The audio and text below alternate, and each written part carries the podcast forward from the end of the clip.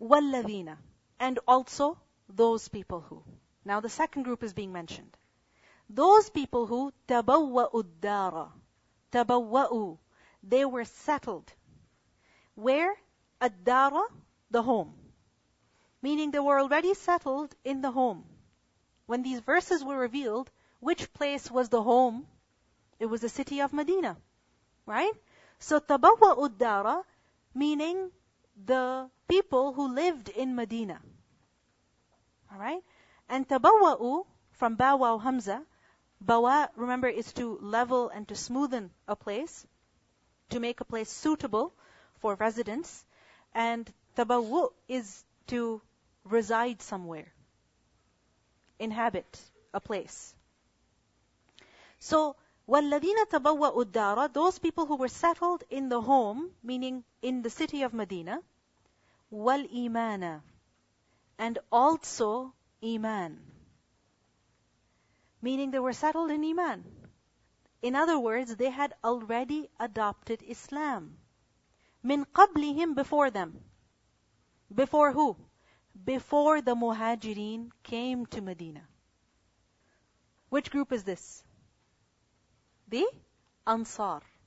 But from the ansar which people? Those who embraced Islam at the beginning. Those who embraced Islam even before the Hijrah. Remember, the Prophet ﷺ, when he was in Mecca at the time of Hajj, in Mina, Aqaba, right? There were a group of people of Medina who were there, and the Prophet ﷺ met them, did da'wah to them, they embraced Islam. There were just a few of them. The following year, what happened? More people came from Medina who had also embraced Islam. And then they gave bay'ah to the Prophet ﷺ. And then they officially invited the Prophet ﷺ for hijrah to Medina. Correct?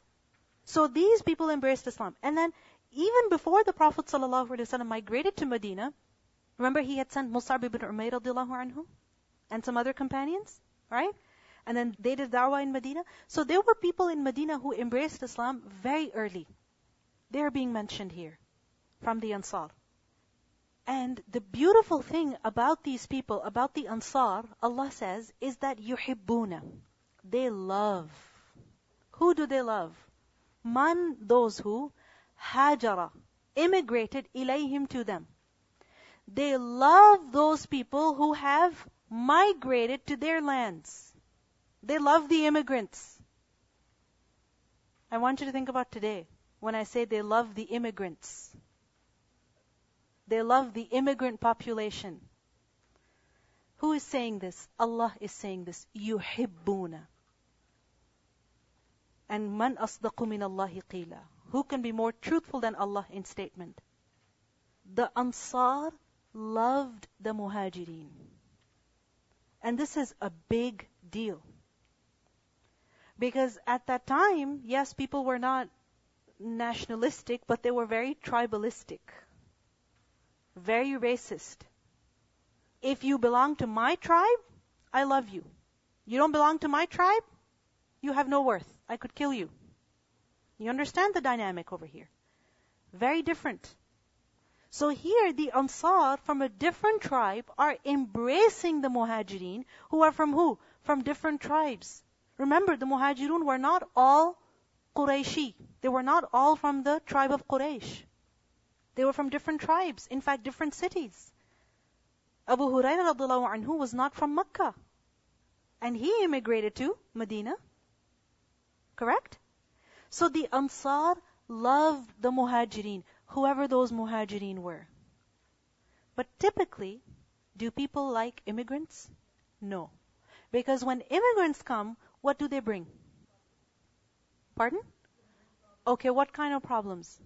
First of all, there is now greater competition in terms of employment, right? Jobs, education, and then government expenses, right? So people have a problem with that. That as we take in more people, that means we will be deprived. And that is true.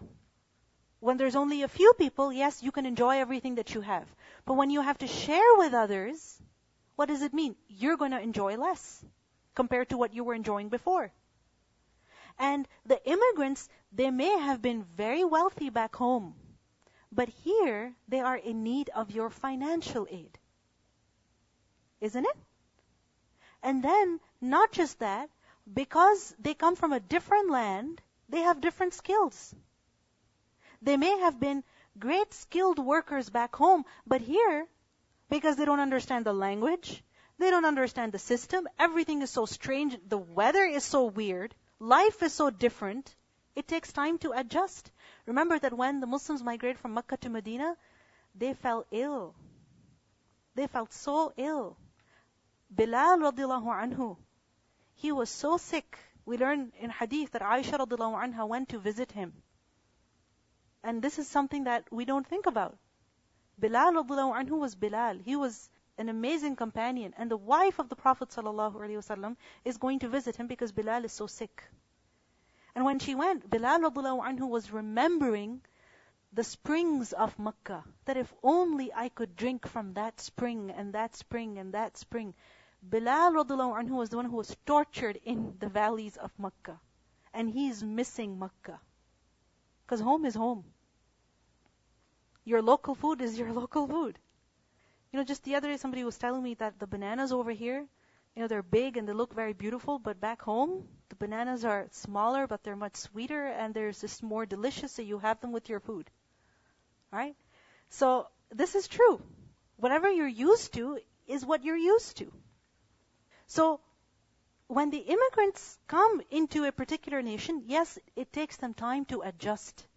And the original or the people who are living there already, they have to sacrifice a great deal. So here Allah subhanahu wa ta'ala is praising the Ansar that يُحِبُّونَ مَنْ هَاجَرَ إِلَيْهِمْ They love those who have immigrated to them.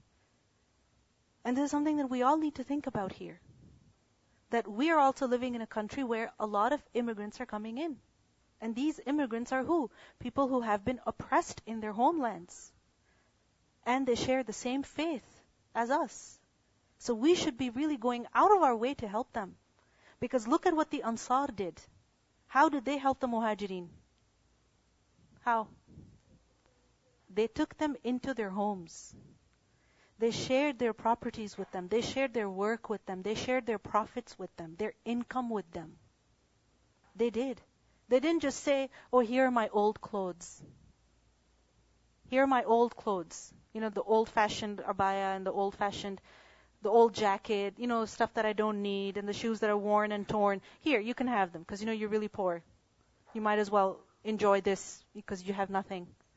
No. They welcome them into their own homes. And this is why Allah subhanahu wa ta'ala praises them. You see the Ansar. Anas radiallahu anhu was asked that the name Ansar, who gave this name?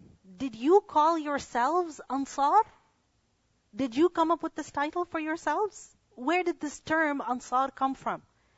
And he said, Allah called us by this name. Allah called the Ansar by this noble title. Helpers. Those who helped others. They loved the immigrants. How? They shared their properties. Abu Hurairah anhu said that the Ansar said to the Prophet ﷺ that distribute our date palms between us.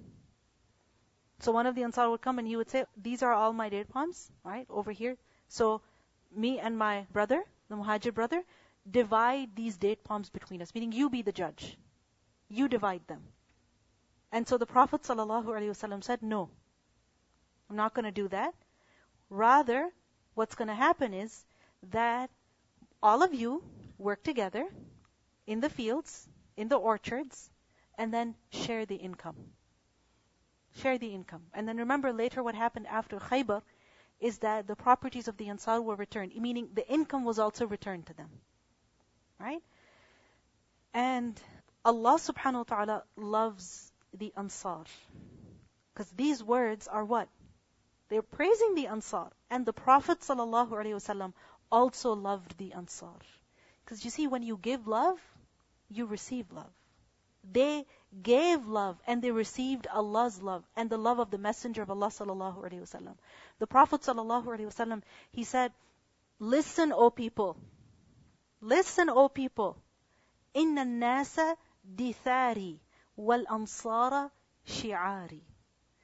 He said, "The example of people meaning of the ummah, of the nation, is like they are my garment, meaning they are very close to me. But the ansar, they are like my shi'ari, like my inner garment, meaning they're closer to me. He said, if people were to go upon a valley and the Ansar went a different way, I would go with the Ansar. If there was no hijrah, I would be of the Ansar.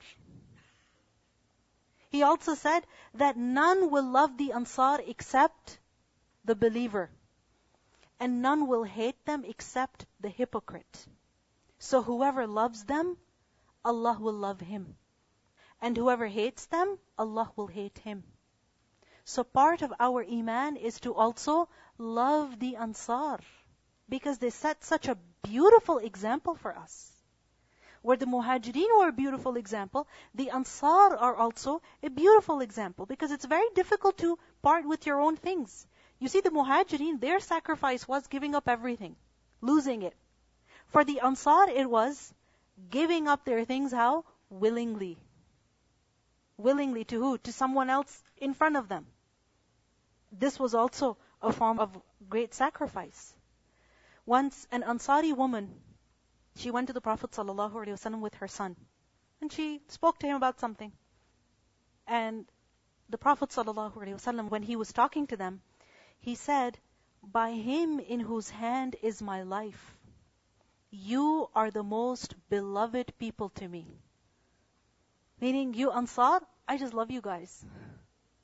And he said this multiple times. And he's saying this to who? A mother and a son. From the Ansar. He said this to them multiple times. By He in whose hand is my life. Meaning by Allah, who controls my life. I take an oath by Him. I love you people. The Prophet ﷺ loved them. Allah subhanahu wa ta'ala loved them. Why? Because they showed love to who? To Allah's servants. Remember the hadith? Show mercy to those on the earth, and the one in the heavens will show mercy to you. Show love to Allah's servants, and Allah will show love to you. Allah will love you. يُحِبُّونَ مَنْ هَاجَرَ إِلَيْهِمْ And then, وَلَا يَجِدُونَ This is so great. وَلَا يَجِدُونَ And they do not find, meaning the Ansar do not find, فِي صُدُورِهِمْ In their chests, meaning in their hearts, حَاجَةً Any need.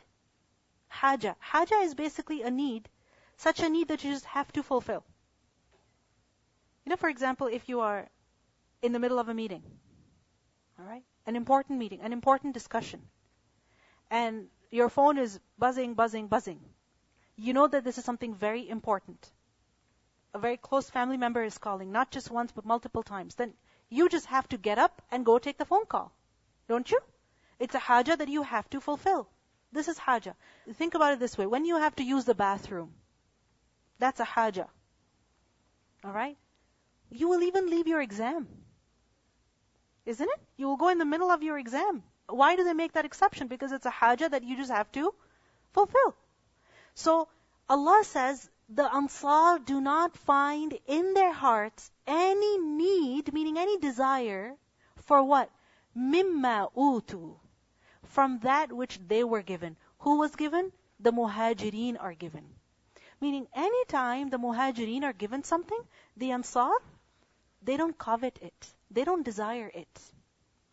Meaning they're not selfish. They're happy for their brothers. They're happy for their sisters. And this is something that we need to think about also. If somebody is given something that we are not given, a privilege, a position, money, or whatever it is, praise, whatever it may be, something tangible or intangible, how do we feel? Typically, a little jealous a little upset, a little, you know, we feel that we have been deprived.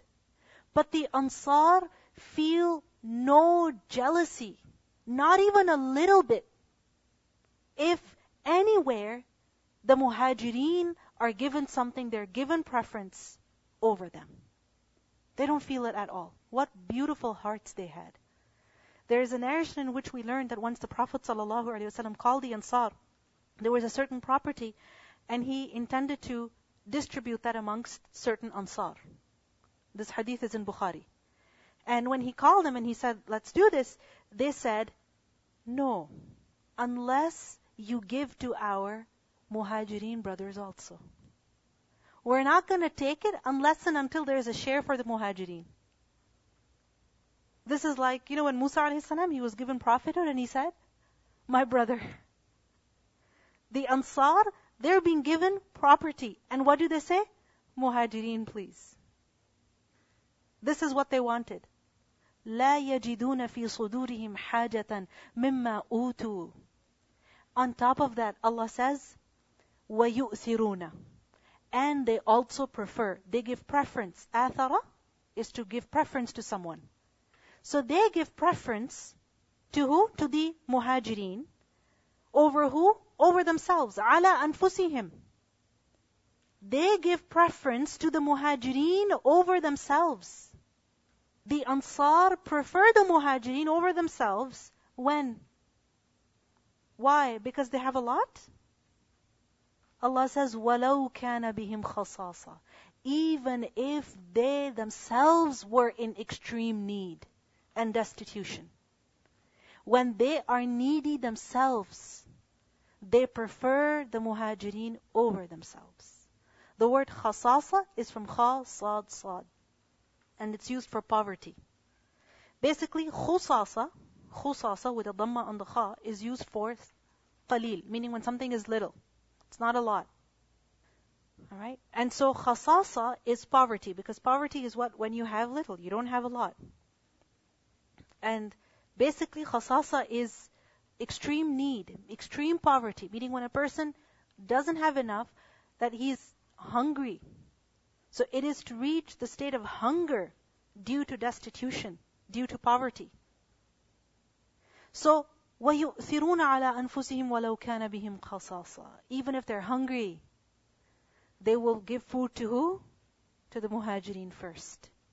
How could they do that? They had the best clean hearts. And Allah says, وَمَن يُوقَ شُحَّ نَفْسِهِ Whoever is saved from the shuh of his nafs, from the greed and the stinginess of his nafs. What is shuh? Extreme greed? I want, I want. And extreme stinginess. Mine, mine. When a person is just concerned about who? Themselves. Greedy, that they never feel they have enough. And stingy, they cannot give anything. Whoever is saved from the shuh of his nafs, which means that every person has a level of shuh. And there is always that voice inside of you telling you, don't give it. What about you? Isn't it? And you have to tell yourself, quiet. Don't worry about it. Allah will take care of me. Isn't it? Whenever you're giving sadaqah, whenever you're giving something away, whatever it may be, you know, there's some hesitation sometimes. Some level of hesitation. What about you? What if you need it? وَمَن يُوقَ شُحَّ نَفْسِهِ فَأُولَٰئِكَ هُمُ الْمُفْلِحُونَ It is those who are successful, because it is only such people who can give in the way of Allah. These were the Ansar. What are their qualities over here? Look at the ayah and tell me their qualities. Firstly, firstly, they had iman. تَبَوَّأُ الدَّارَ وَالْإِيمَانِ They had iman in their hearts. Secondly, يُحِبُّونَ مَنْ هاجر إليهم. They love the immigrants. Thirdly, لا يجدون في صدورهم حاجة مما أوتوا. They don't feel any jealousy in their hearts for the preference or the superiority or the favors that others are given. They're happy for others, genuinely happy for others. And then, وَيُؤْثِرُونَ عَلَىٰ أَنفُسِهِمْ وَلَوْ كَانَ بِهِمْ خَصَاصًا You see, many times we will help others as long as we're good. But the moment we feel even a little bit deprived, then who do we think of first? Ourselves. But the fact is that no matter how needy we are, there is always someone who is more needy than us. So these are people who are saved from the shuh of their hearts. Allahumma ja'alna minhum. We learn that the Prophet wasallam also What is it that he taught us? Prefer others. Think about others. Stop worrying about yourself only. And you see, our vision is such that we can either limit it to just our needs, we can either focus just on ourselves, or we can expand our vision. If we keep worrying about ourselves, the thing is, the fact is that you can never, you can never fulfill every need of yours. There will always be something that you need to work on. Isn't it? Is there any time when you can say, I'm done, you know, 100% done? Whatever I had to do, now I have time for others. Can we ever say that? No. So what we need to do is look not just at ourselves, but look at others also. What do they need? How can I help others? This doesn't mean that you deprive yourself completely and ignore your needs. No, you do that. But in addition to it, you need to worry about others too. And when you worry about others and you help them to the extent that you can, then who will take care of you? Allah will take care of you. Because you know what? We keep money with ourselves, we keep our time for ourselves, thinking that we need it. But no matter what we have is not sufficient to fulfill our needs because we're not in control. We're not in control. We can only accomplish something if Allah gives a tawfiq. Go ahead. There's a hadith of the Prophet where he said, Inna Allah fi al-abd. Uh, indeed, the help of Allah is when the servant helps his brother. So there's this illustration of a man. So the hadith is that Allah is in the help of his servant, meaning he aids his servant as long as the servant is aiding his brother. Yes. Yes. So there's an illustration of this. A man held out, it was raining, and he held out an umbrella for a person, and then he didn't have an umbrella over him, but he had like a cloud over him. So subhanAllah, like even though he didn't have an umbrella himself, he was still protected from the rain. Also in another hadith, the Prophet ﷺ said, for the person who makes his desire the akhirah, Allah subhanahu wa ta'ala will gather for him his affairs yes. and take care of him. Whereas the other person, their affairs will be scattered and they won't be able to, like Allah subhanahu wa ta'ala will, will make their hands full with work to do the, they'll never be able to accomplish much. So a lot of the times when we think, I don't have enough time to do this or that or help that person, you, by taking the time out, Allah subhanahu wa ta'ala will gather your affairs. Very true. Let me give you a small example. You clean your room, right? You do? I hope so. Okay. So, when you're done cleaning your room, how do you feel? Do you feel tired? I guess your room never gets messy. Yeah? I feel tired. I feel exhausted. Right? And then there's this level of frustration also. Why do I have so many things? Right? And then, what was I thinking? Why do I have to be messy all the time? So, when you work on just your own things, yes, after accomplishing them, you feel somewhat satisfied, but there's also a level of frustration and fatigue, right? But when you help somebody else clean their room, then how do you feel when you go back? Happy. Isn't it? You feel happy because you helped someone. You gave your time to someone. You made things easy for them. So here we see that the Prophet ﷺ, the Ansar, they preferred others over themselves and look at how Allah subhanahu wa ta'ala is advocating for them. The Prophet ﷺ also set this example for us that give preference to others over yourself. Once there was, uh, you know, a woman who, I mentioned the story to you before also, a woman who uh, came to the Prophet ﷺ and said that I have made this shawl for you myself, so please wear it. And he put it on. And a man saw the Prophet ﷺ wearing that garment and he said, this is so beautiful, please give it to me. He asked for it, please give it to me. And so the Prophet ﷺ, he said, okay. He agreed to give it to him. When he went home, he changed and he sent that shawl to that man. And so people reprimanded him that why did you do that when you knew that the Prophet ﷺ was in need of it? Why did you ask him? And you know that he will never say no. Why did you ask him? So he said, I just asked for it because I wanted it to be my kafan. That's the reason why I asked for it. So the Prophet ﷺ, he was in need of that shawl. But he gave it away because somebody asked for it. Somebody liked it. يؤثرون على أنفسهم ولو كان بهم خصاصة. And you see khasasa when you're hungry. The story of Abu Talha radiallahu anhu, regarding which in Bukhari we learned that the reason why this particular part of the ayah was revealed was because of what Abu Talha radiallahu anhu did. That once some people came to the Prophet sallallahu alaihi wasallam, this man he was really hungry, and the Prophet ﷺ sent word to his wives that if there's any food, please send it. And nobody had any food to send. So the Prophet ﷺ asked the companions that is there anyone who would host this man as a guest in his house? So Abu Talha radiallahu anhu, he came forward, he said, Yes, I will. So he took him home. When he went home, he asked his wife, Umm Sulaim radiallahu anhu, the mother of Anas radiallahu anhu, that so Umm Sulaim radiallahu anha, he asked her, is there any food? She said, nope, just enough for the children. That's it. So what happened? Abu Talha said that put the kids to bed, hungry. Put the kids to bed, hungry. I don't know if you've ever done that as a mother. It's very painful. I don't know how she did it. She put her kids to bed hungry and turn the lamp off. It was night, it was dark. And pretend that you're eating. We will pretend that we're eating and we will serve the food to the guest. And that's what they did. So the family of Abu Talha went to sleep how? Hungry. And Abu Talha radiallahu anhu, who was he? You know, when I was reading this hadith this morning, I was like, Abu Talha was supposed to be a rich man. He's from the Ansar.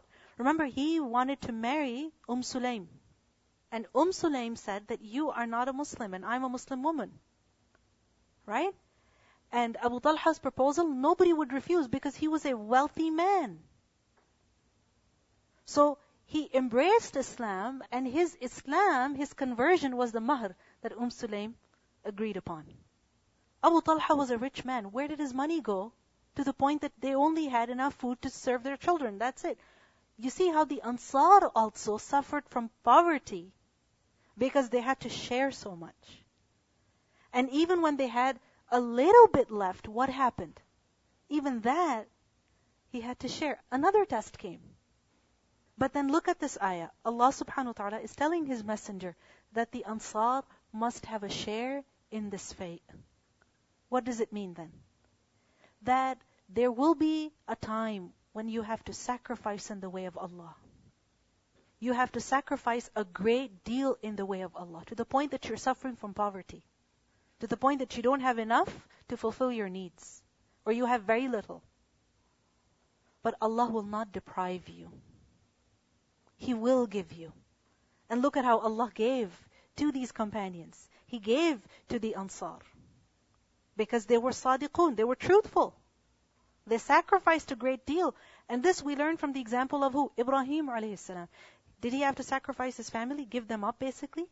Because they threw him in the fire and then his father said, if you don't stop, I'm gonna personally stone you to death. Didn't he have to do that? And then what happened? Was he deprived of family completely? No. Allah subhanahu wa ta'ala made him a nation. Inna Ibrahim kana ummah. Ibrahim alayhi was tested. The day of sacrifice is coming. He was tested. Will you give up your son? Did he? He was willing. And he even tried. But then what happened? Did Allah subhanahu wa ta'ala deprive him? No. He gave him something else. Rather, he saved his son. So, وَمَن يُوقَ شُحَّ نَفْسِهِ فَأُولَٰئِكَ هُمُ الْمُفْلِحُونَ This is the test. This is the real test. Are you going to become selfish and greedy and concerned only about yourself? Or will you prefer Allah and His servants over yourself? And you can only do that if you're saved from your own shuh. And if you're saved, you're successful. وَالَّذِينَ جَاءُوا And those people who came, مِن بَعْدِهِمْ After them. After who? After the muhajirin and the ansar. Because you see over here, from the Muhajirin and the Ansar also, who was mentioned? The Sabiqun, the forerunners. Those who immigrated first. From the Ansar also those who embraced Islam first. Right? So وَالَّذِينَ جَاءُوا مِن بَعْدِهِمْ Those who came after them, meaning those who immigrated later on, or those who, from the inhabitants of Medina, embraced Islam later on. Alright? So this is referring to either those amongst the Sahaba who embraced Islam later. Those amongst the Sahaba who embraced Islam later. Alright? Remember there were people who embraced Islam in the first year of the Hijrah. Then there were people who embraced Islam in the ninth year of Hijrah. Right? They came after them.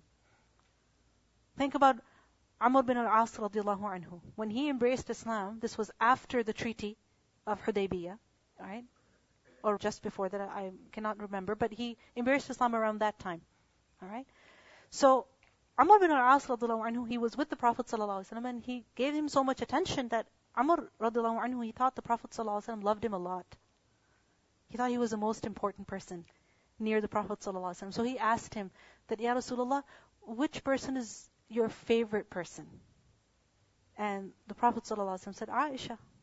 Can you imagine a man saying to another man, I love my wife? Right? That's, that's amazing. Anyway, he said, Aisha, and Amr bin al-As, he's like, no, no, I mean for among the men. He said, her father.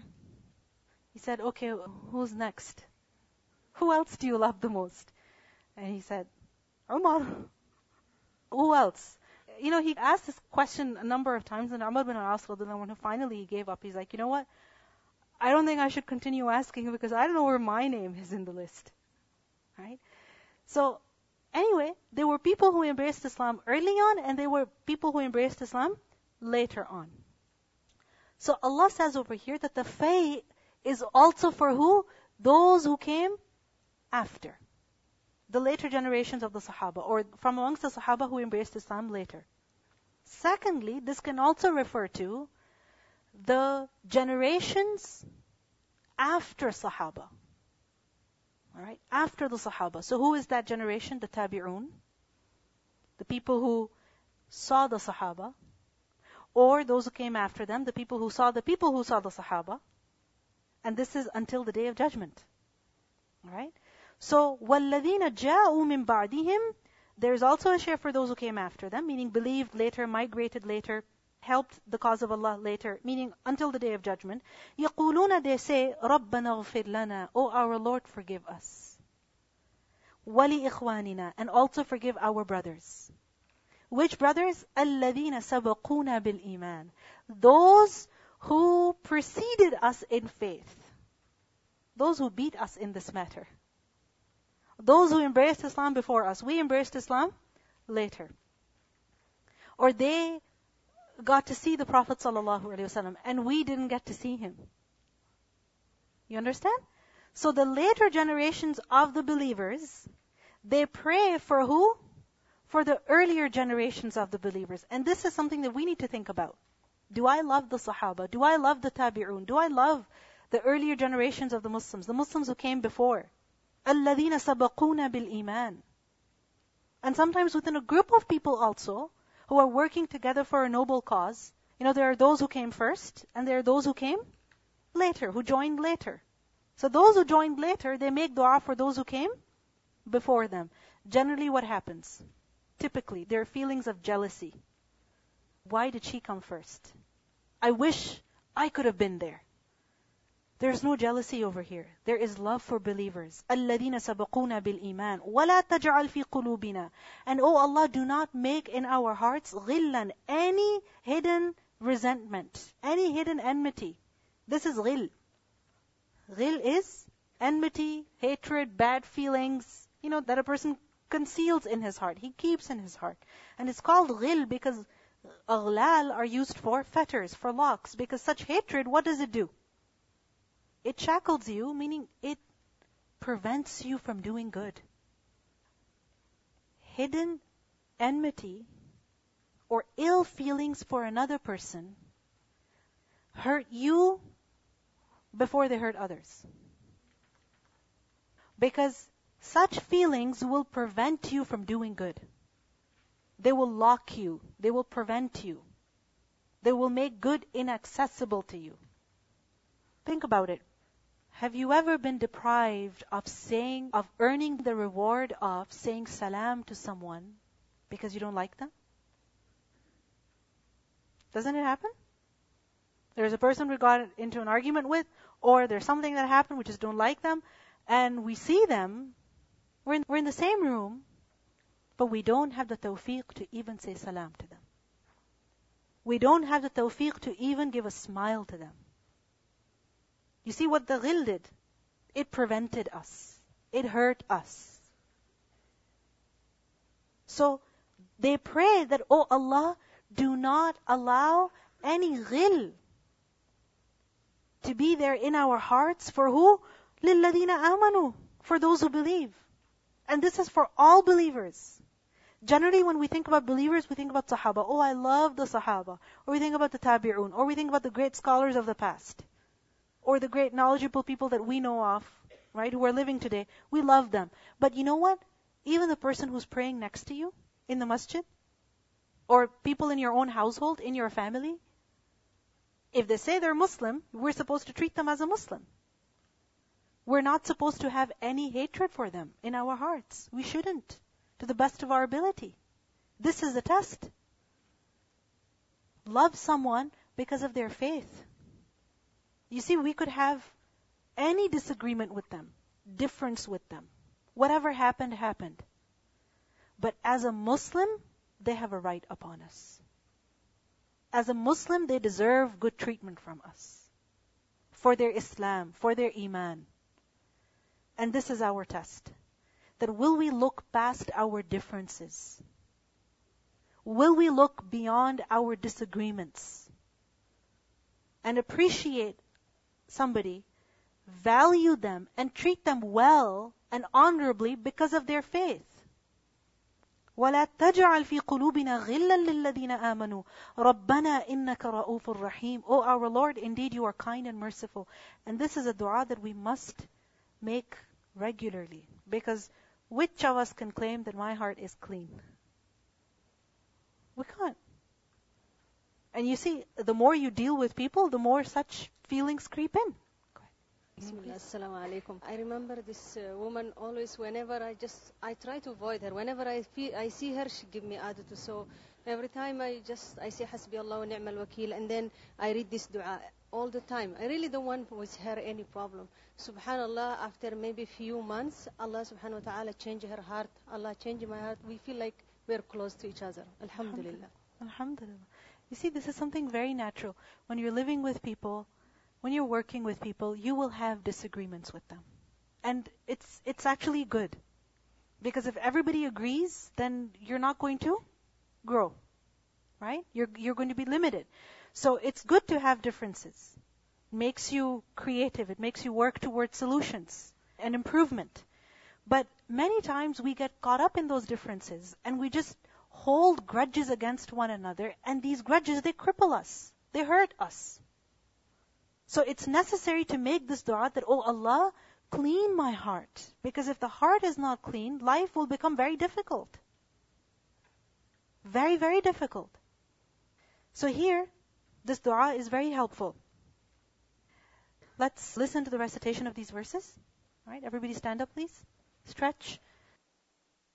والذين تبوأوا الدار والإيمان من قبلهم يحبون من هاجر إليهم يحبون من هاجر إليهم ولا يجدون في صدورهم حاجة مما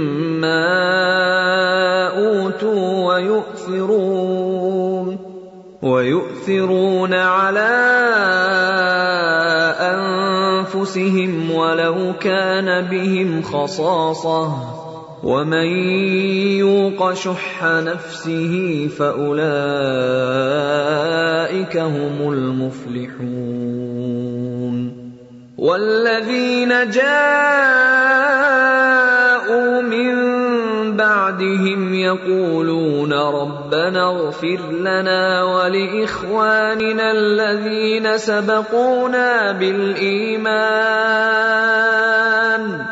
يقولون ربنا اغفر لنا ولإخواننا الذين سبقونا بالإيمان ولا تجعل في قلوبنا غلا للذين آمنوا. ربنا ربنا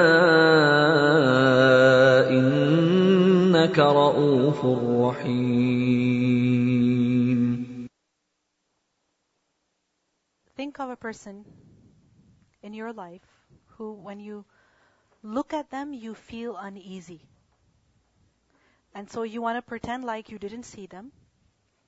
And you just, you're hoping that you don't encounter them. And you're just hoping that they don't say something that's going to annoy you, that's going to hurt you, that's going to bother you.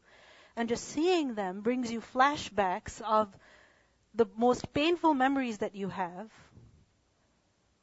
That person. Maybe there's more than one person. Whoever that is, make dua. Oh Allah, make room for this person in my heart.